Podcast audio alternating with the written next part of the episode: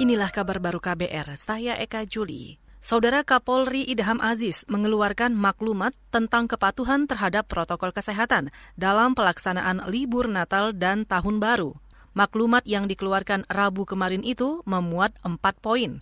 Antara lain, melarang penyelenggaraan pertemuan atau kegiatan yang mengundang kerumunan banyak orang di tempat umum.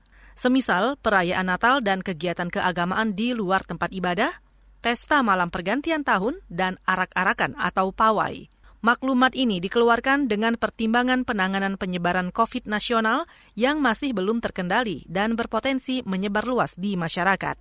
Kapolri memerintahkan anggota Polri menindak jika ada perbuatan yang melanggar maklumat ini. Idham Aziz berharap masyarakat mematuhi pengumuman ini. Kita ke Kalimantan Timur, pemerintah kota Balikpapan membentuk tim khusus yang akan mengawasi potensi terjadinya kerumunan pada saat libur Natal dan Tahun Baru.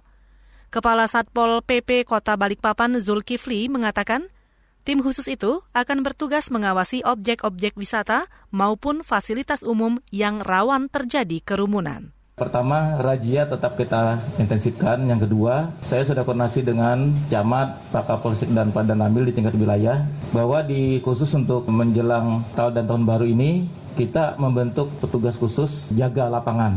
Jadi itu sudah kita inventarisir masing-masing wilayah mana yang sangat rawan terjadi potensi kerumunan masyarakat. Jadi kita di samping menutup juga menjaga.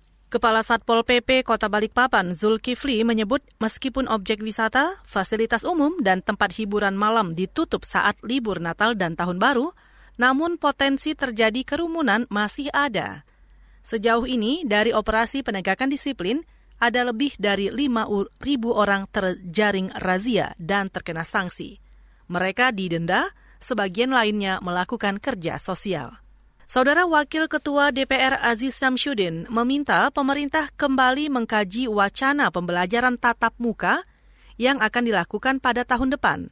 Sebab kasus COVID di sejumlah daerah meningkat dalam beberapa pekan terakhir. Kemarin misalnya, kasus positif corona bertambah lebih dari 7.500-an.